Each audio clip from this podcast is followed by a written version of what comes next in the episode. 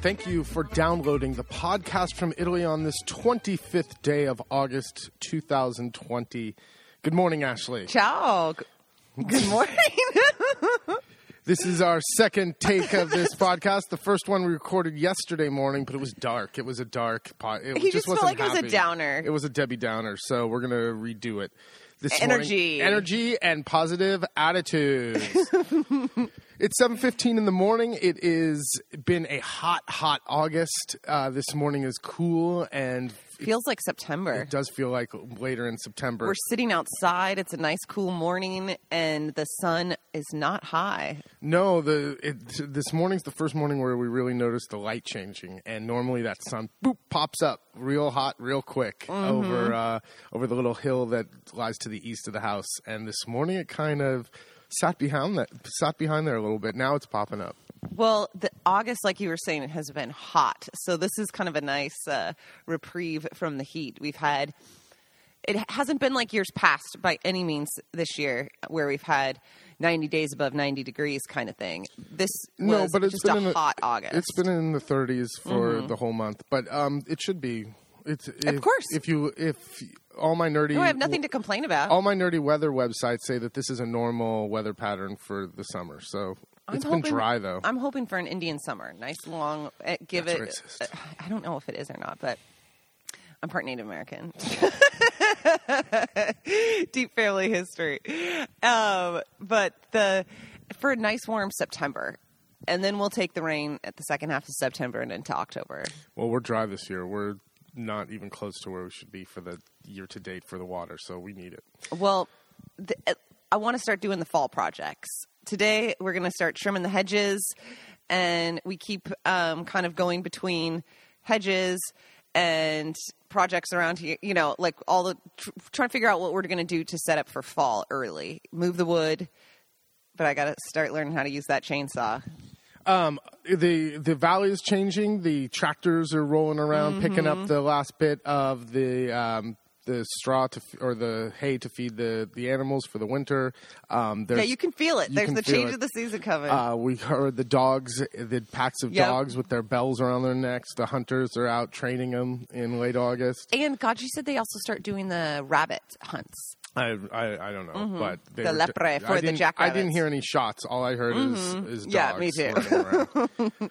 um, more people on the more Forestale. The Forestale are around. They're driving back and forth, checking for anyone who's uh, hunting that shouldn't be yet. and more Fiat little Fiat pandas driving slowly down the road this yes, time of year. there's traffic on Candigliano. So it's starting to change. We're starting to feel like it's the the summer's wrapping up, um, even though it's supposed to be hot again the, later on in the week. But well, before summer wrapped up, we got to enjoy Ferragosto. That's the culmination of summer in Italy, the biggest summer holiday. Of course, it's wrapped up to a Saints' Day. I don't remember what. Started in the fascist regime. I don't remember why. Wikipedia. we're, we're light on facts. but we were invited by Gaji and some of the uh, yokels, the oldie locals, to um, a polenta lunch. Now, this is in, very traditional for Ferragosto. It, I, I always think, why are we eating polenta in the dead heat of summer? But it's that they would be harvesting the corn around now. Um, not sweet corn, by the way. This is pol- this is corn that they grow for the pigs and for polenta. Correct? Yeah, and this this is the firm type of polenta. So you um, up north, you'll find more of the porridgey fluid polenta that they'll put different sau- different things on top of. But this one is cooked firm. So what they do is it's a um, almost like a polenta lasagna that they serve. Franchino, Well, the, take it back. How do they cook it? That's, that's what I was just going to say. So Franchino, the polenta maker, he was also born in this house. He's adorable and just a total character in his mid 80s. And he showed up for lunch um, at about 9.30 in the morning to make the polenta in his copper cauldron over an open fire. This is old school style. And he then mixes the entire thing by eye and by hand. So he Stir, just stir, stir, stir, stir, stir, stir, and just adds a handful here and there of the golden polenta, tosses it into the pot, and just keeps on mixing. And does that for a Belpo. Yeah, it takes a while to make it. I don't know exactly how long. I've watched him do it, but I haven't seen the whole process. Like In a sat- while. sat there and seen how long they stir till. He stirs until it looks right. I'm sure. Exactly, till it's done. And then he takes you um get a towel or, or I'm like a sheet or a It's you wet what is it? linen. Linen and you, You- damp it, you, wet it. You wet linen. You pour it uh, and stretch it out, and then you dump the polenta onto there, and you wrap the wet wrap the polenta in wet linen and let it cool. And this lets it set up and not get a crust on it.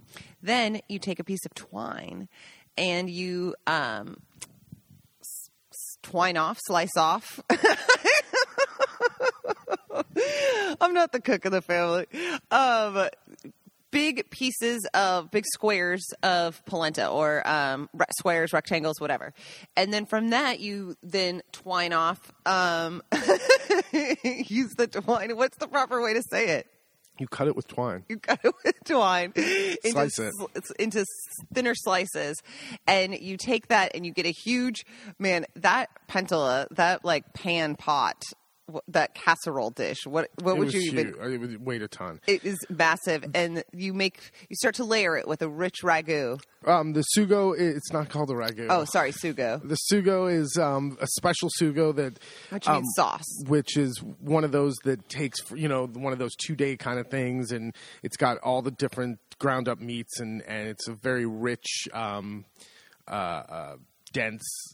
Like oily, Meaty s- sauce. sauce. Yeah, you wouldn't three put, meats in it, I you- think. you wouldn't put this over pasta. This is totally just for this this uh, dish, and you make basically a casserole. Think of a lasagna without the without the pasta, but with uh, Polenta. polen- polenta slices instead. Um, a little bit of sauce goes down, a slice of the polenta, uh, or a layer of the polenta, a little bit of sauce over the top, and grated uh, aged pecorino because they wouldn't have Parmigiano Reggiano because that's from Emilia. That's from further up north.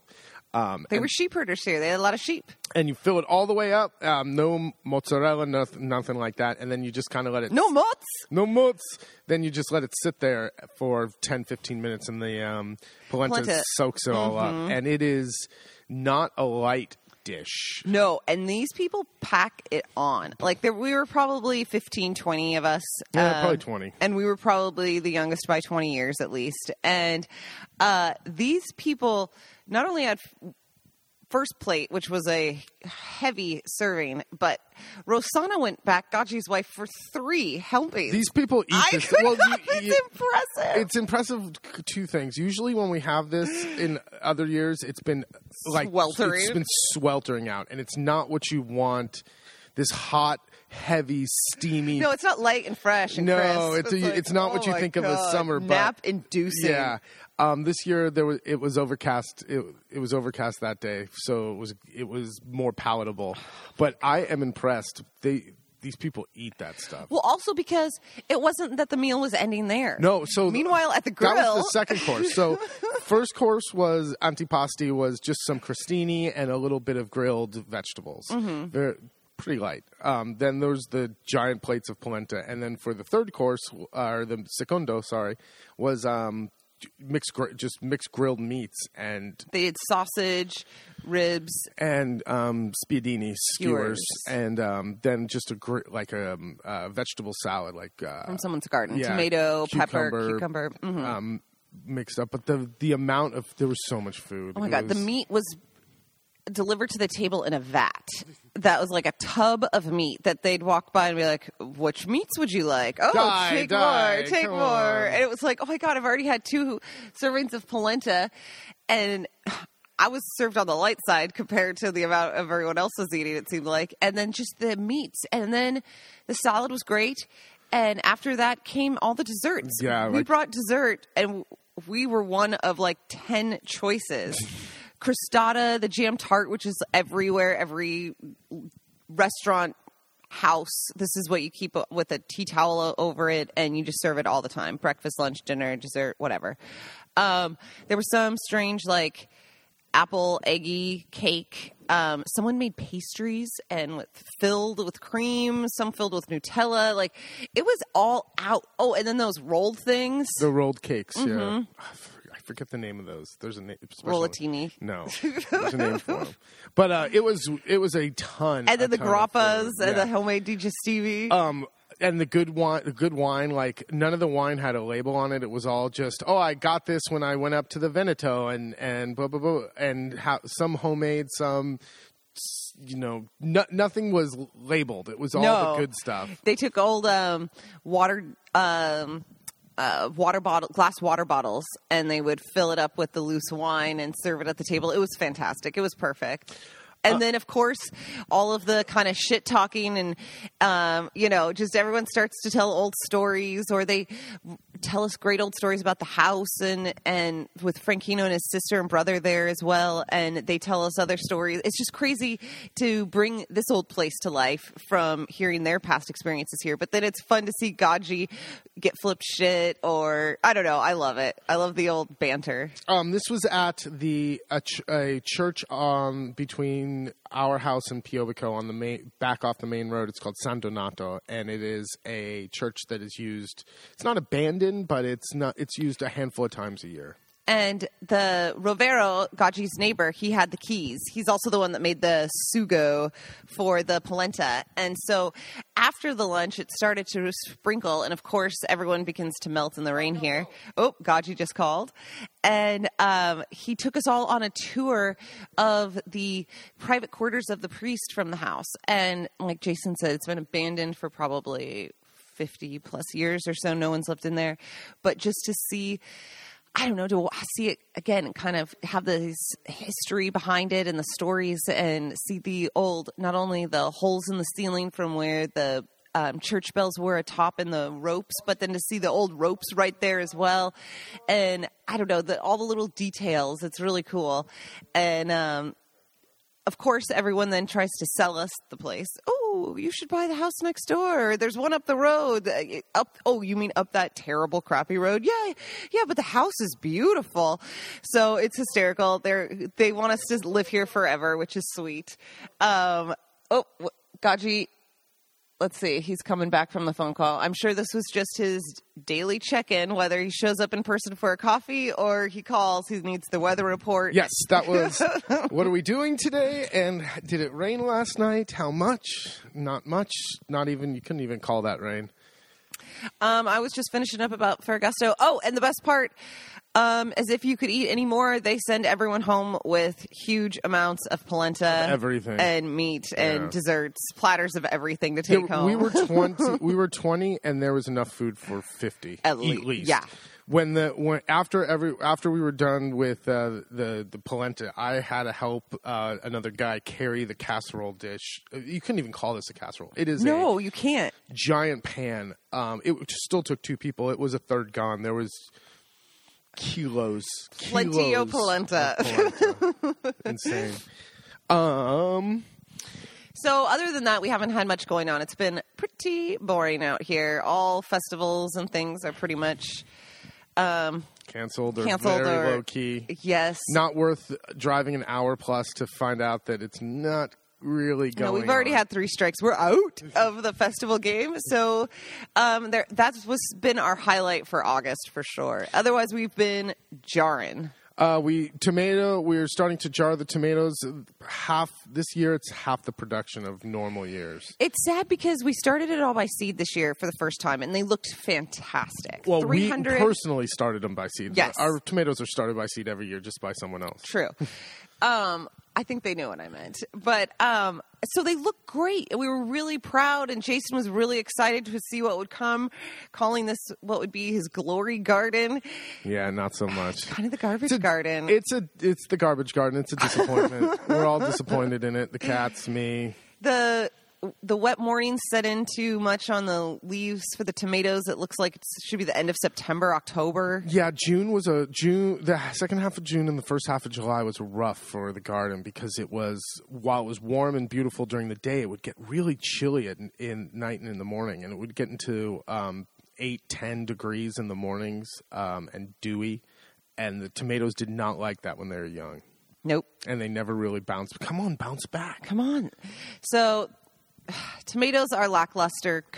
If you ask, if someone just came by and saw the amount of tomatoes, they'd still think it was. It was good. Plenty, no, we we but- usually have hundreds and hundreds of kilos. I, I do no hyperbole. It's usually there are tomatoes everywhere, and this year not so much. I'm looking at two crates. There's more than two crates. So we've made um, so our tomato production for for jars is going to be low this year because we have to give.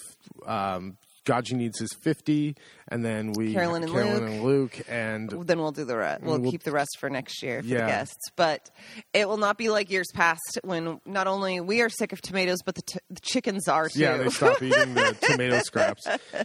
No, so I Oh, thi- note to anyone listening: do not put your um, tomato scraps if you are doing this into your compost. oh the seeds. Man, it just is a mess. When we use the compost dirt, the good stuff um, that's composted down in the flower beds and beds for the raised beds for the like carrots and things like that the amount of tomatoes that try to sprout up because we used to just dump all that sludge into Well, we the seed the, we Mm-hmm. the tomatoes, so it's just all tomato seeds, and you throw it in the compost, and it is when you use it, it's amazing how many tomatoes sprout in your flowers and, and everywhere. everywhere. Everywhere. It's like we can have tomatoes growing all over the place here. so, note to any gardeners, uh, tomato tip, don't do that. when we're not jarring, I've been trying to go out and pick berries. It's still a little bit early, but you have to be on your berry game out here because oldies from afar will show up in little ape three wheel trucks with homemade devices and contraptions and claws with buckets on the end to um, clean out the fruta di bosco, the wild berries, the Well, kind we of only have blackberries. we only yeah we only have one. We have more the blackberries, and Mm-hmm. if, from year to year it depends on the rain and the weather. And this year there's not a ton of them, but they're good. Yes, and I've been going out in the evenings, but man, sometimes those like horsefly evening flies just start to attack. So, um, and I've been scoping. It's a little early. I think at the end of the month, give it another week or so, and um, I could come home with a really good pick. I haven't ever come home with enough to make a full on pie. That's always been the goal. Jason's like, uh, should I be making dough? And it's like, no, not yet. So they're not really enough for jarring, um, but we sit. Th- there's always a bowl of of wild ra- of wild blackberries sitting on the table. They Mm-hmm. only la- they only last about A day, or two. Mm-hmm. day and a half, 2 before they start going going bad. But Well, it's a good thing I eat them by the handful. uh, other highlights of this, oh, we harvested the corn. yeah, the corn eh, it was okay. It was short. I don't know what We grew happened. sweet corn. I smuggled seeds back from Seattle, and I don't know. They did not grow tall. Like you could not do a corn maze in that. You'd see right over the top. No, the, the- but the uh, corn was okay. It Yeah. wasn't super sweet, but it was it was okay. It's better than what we could get here. Yeah. Um, carrots are still looking good. What else is going? The pumpkins are getting humongous. Pumpkins are almost. Peppers are rocking and rolling. Yeah, we- um, We had a lot of cross pollination this year. we've already talked about. I that know, on but the it podcast. just uh, some of these peppers are super spicy. That shouldn't. Gaji got all pissed the other day. yeah, the sweet peppers are spicy, and the spicy peppers are not that crazy. He was like, "Good God! I touched my eyes the other the next morning, and it was still burning from your peppers. Blah, blah, blah. Never grow those again." He likes to make grand proclamations of what we're not allowed to grow again. If he doesn't like it, it's not allowed to be grown ever he was again. talking about it yesterday with the tomatoes too. The ones that we never again. Um, other highlights this from this month. Oh, immigration. We got we're done with immigration. I guess we take a we took a break from um, harassment of the uh, prefettura, the um, immigration office in Pesaro, uh, for the holiday over the summer. It's it's pretty much useless to start keep calling them because there's no one in those offices. No, I'd been sending an email every week or two to follow up and for the citizenship, like Jason was saying. But in the meantime, we needed to get our permesso di soggiorno, our permission to stay renewed. We talked about that a couple podcasts ago on bitching about bureaucracy. and so we were able to go and do the next step of the permesso, which was the meeting at the Questura at the police office in Urbino. Yep, pretty bring uneventful. yeah, bring them a few other documents and our photos, redo the fingerprint scans, and now we just wait for the cards. and that card can take anywhere from a couple of months to one time it arrived expired. It did. It It totally arrived expired. You can't make that up, folks. Nope. So, So, we like get, to we like to take bets on when it will get here. it'll get here when it gets here. Two weeks. we we did what we're supposed to do. Now it's just in the hands of uh, the Italian state. Slow and steady. Um, How about we do some listener Q and A? all right. Um, First one was I've gotten so many emails and whatnot, just checking in on your arm and people being so sweet to follow up and see how you're doing. oh, the arm is good. The mobility's better, but no strength. It's slow. There's not a lot. You still can't do a uh, I can't put my arm above my head still. no or straight across from like 90 degrees. Mm, getting better at that. Getting better, but not quite. It's just no strength. Like I pick, uh, we harvested potatoes the other day, and Gaji was doing all the hard work of digging them up, and all I was doing is picking them up. And by the end of a morning of doing that, I was shot for the whole day, and that was over the weekend. Those two are a mess out there. They both are so ornery and want to be in the garden and do work. Jason, you know his story. We told you before, Gaji, I think that um, He did. He fell. He fell down some stairs. a, a month over, maybe six weeks ago. it's beginning of July. Was it the beginning? Yes. Okay, yeah. So, uh, and he's still his shoulder's still. He thinks he dislocated his shoulder. I don't know if it ever got put back or was dislocated or not, but he still is slow and sore. won't, and won't go to get it looked at. I go, you work in a your studio has an orthopedic surgeon there. Why don't you just tell him to look at it? So it's like the contractor's house is always the worst one on the block. for sure. So, two guys out there, we barely have two working shoulders. I know, but at least I'm not doing the. I'm not doing the. Um, No. I let the I let the 71 year old man do the, the uh, shoulder. with the bum shoulder. I'm not going to risk myself. No. Uh, and there was another question about driver's license. Yes. Uh, Benito had sent it's in, us. it's it's in the other room. I know it's okay. He wrote to us about moving to Italy and how to get a driver's license as an expat. and his brother or his friend was driving around. A with- friend had been living here for years and has been driving around on an American driver's license with no problem. But he is moving here and wants to start a business and do it all right and by the books. So he was curious the proper way. So- you've come to the right place because we have both stories in this house. um, I have been doing exactly what your friend has been doing, is driving around an American license for quite a while, Wait, quite a while from day one. day one. So when we came, uh, right before we came, I got my license renewed, and that was good for 10 years. So as a North American, I believe Canadians are in this, in this mixed with us. We can't simply take our valid um, uh, North American driver's license and transfer it over. Um, other con- many many other cr- countries from crazy places where you'd be like that you can transfer that license uh, yes and it has to do because we found out uh, because of the transmissions of cars north americans don't really know ha- uh, have a lot of experience with manual transmissions and that's nine- 90% of the cars you see here so there's and a big part of the test. and it's a big part of the test as well so um, you It sucks. It's like seven hundred and fifty to a thousand euros, and to enroll in the school. It's best to go ahead and just do the school enrollment, even though it freaking sucks for the price because they take care of everything. the administrative All the administrative part, they take care of setting up the dates for your tests and things like that.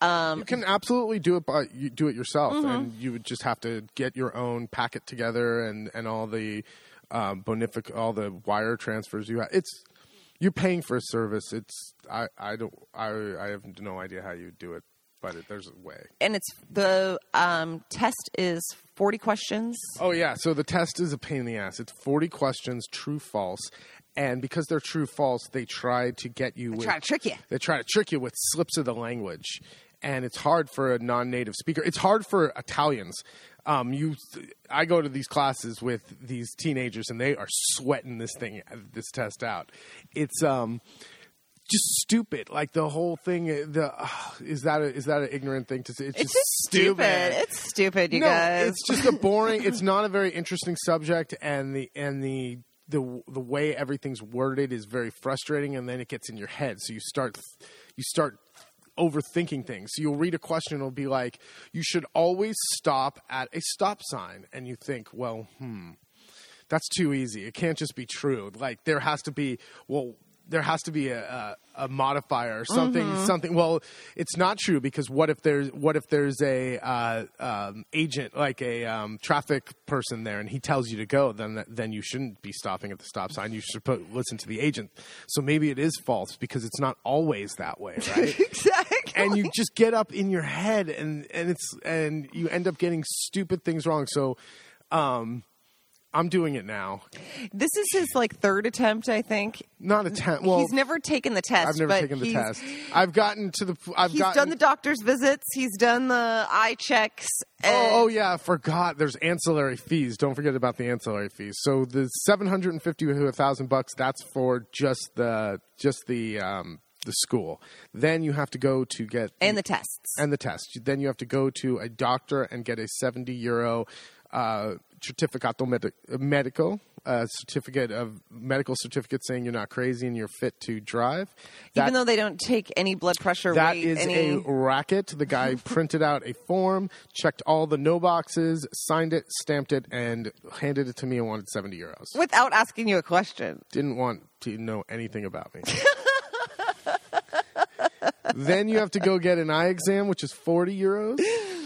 Um, and get And that's where you discovered you were colorblind. I'm not colorblind. There's a problem with those tests. it's the green and reds.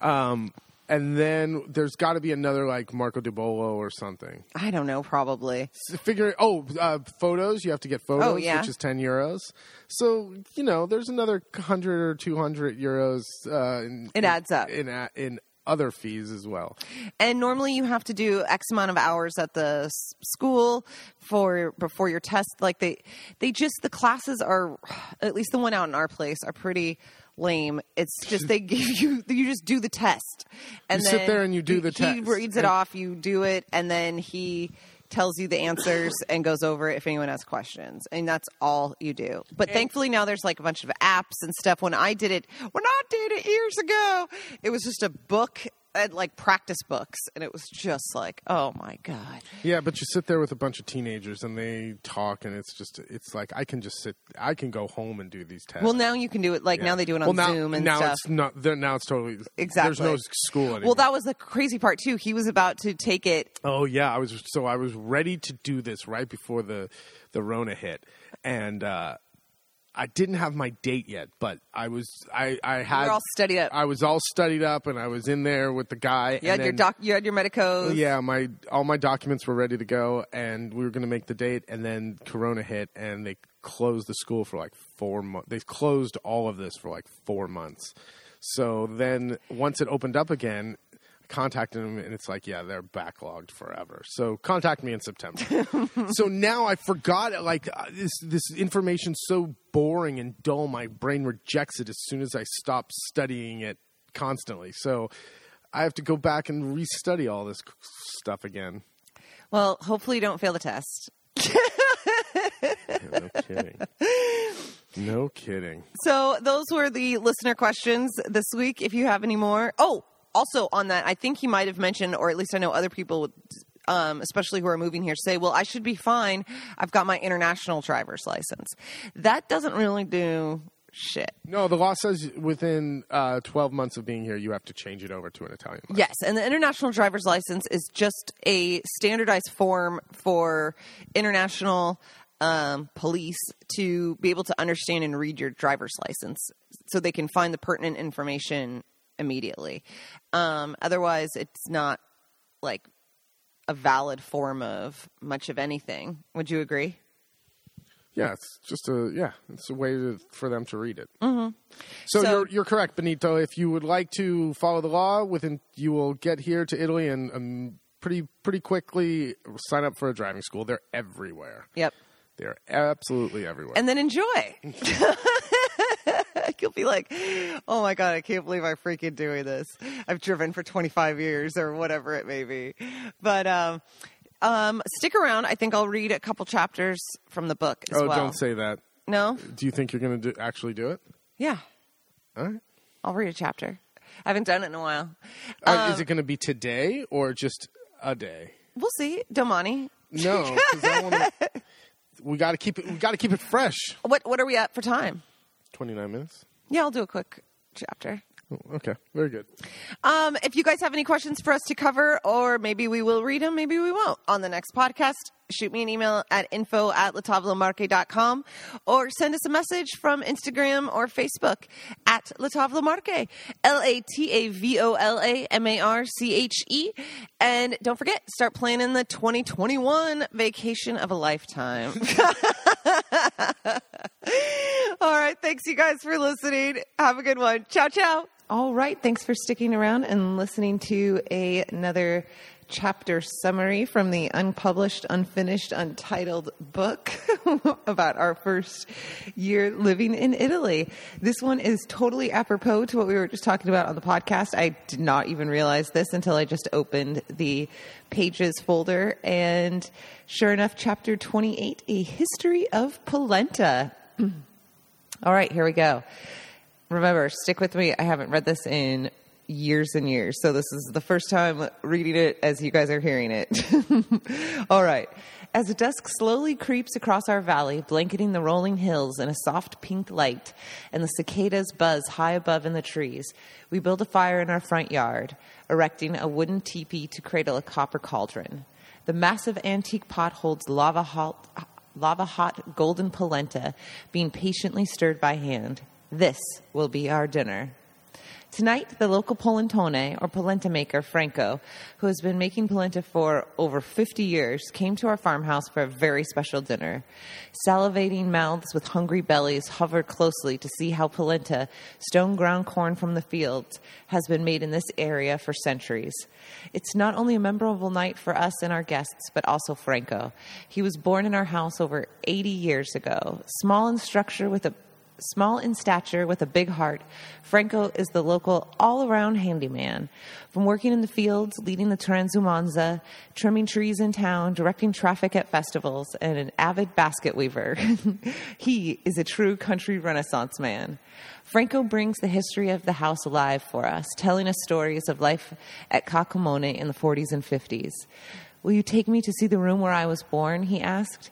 In the first apartment at the top of the stairs, I unlocked the door and he silently wept, holding my hand almost as a way not to drown in the flood of emotions. He grips me Franco tells me how the layout of the house used to be and where his grandmother slept, where the padrone, the landowner, and his family slept, and even an old hidden staircase, which of course got my imagination running wild. I still, to, to this day, want to open the wall and find out what is in there. The ghosts stirred a bit as we first as we heard firsthand old stories of our house and the families that had lived here before us. Now back to the polenta. While stirring the thick polenta, Franco explains the history of our dinner to the group of British guests. Actually, he speaks in Piemontese dialect, and I try my best to quickly translate that into Italian in my head and then into English out loud. For hundreds of years, the men of this area would head into these exact woods to hunt for dinner. Upon returning, the women would make a deliciously rich sugo out of whatever meat was brought home. Then the men would build a great fire and slowly cook the polenta, mixing it by hand in a copper cauldron for about an hour. Thick like porridge, Franco poured the polenta onto a long wooden table topped with a wet sheet to let it set up and dry out a bit. A glass or two of wine later, using twine, he cut the polenta into thick squares and laid them into the biggest baking dish I've ever seen. Then, essentially creating a polenta lasagna, layering polenta, the most delicious meat sauce, using three types of meat and porcini mushrooms, and tons of grated pecorino. Serve. There were plenty, there were more than 20 of us that night, but Franco made enough for 50, just like we talked about on the podcast. Um, once his work is done and the fire put out, this little old man can eat. Seriously, never know, you'd never know looking at Franchino, but he finished not one or two, but three plates of polenta and then headed for the antipasti contorno table filled with salads and veggies, again, three times. Where does he put it? Well, Franco let me in on a little polenta eating secret. Don't drink water, wine, niente, nothing while you're eating the polenta. It will make the polenta expand. Only after you've finished eating it, you can quench your thirst. I wish I'd listened to him because after one big plate and a few glasses of wine, I was TKO'd. Watching Franco recreate this meal is surreal. I think how far we've really come in all these years. Here we are in the country eating the exact same meal that hunters of this area have eaten for centuries, using the same techniques today as the men before us, savoring every single bite just as they did. All right, that was a short and sweet one. Uh, the next chapter coming up will be Truffle Mania. So, as you can tell, we're right on schedule for heading into fall. This will be perfect for the next podcast. And thanks for sticking around to listen to a little ramblings of the book and a little more story on Franchino or Franco, the local Polentone. All right, have a great day, everyone. Ciao, ciao.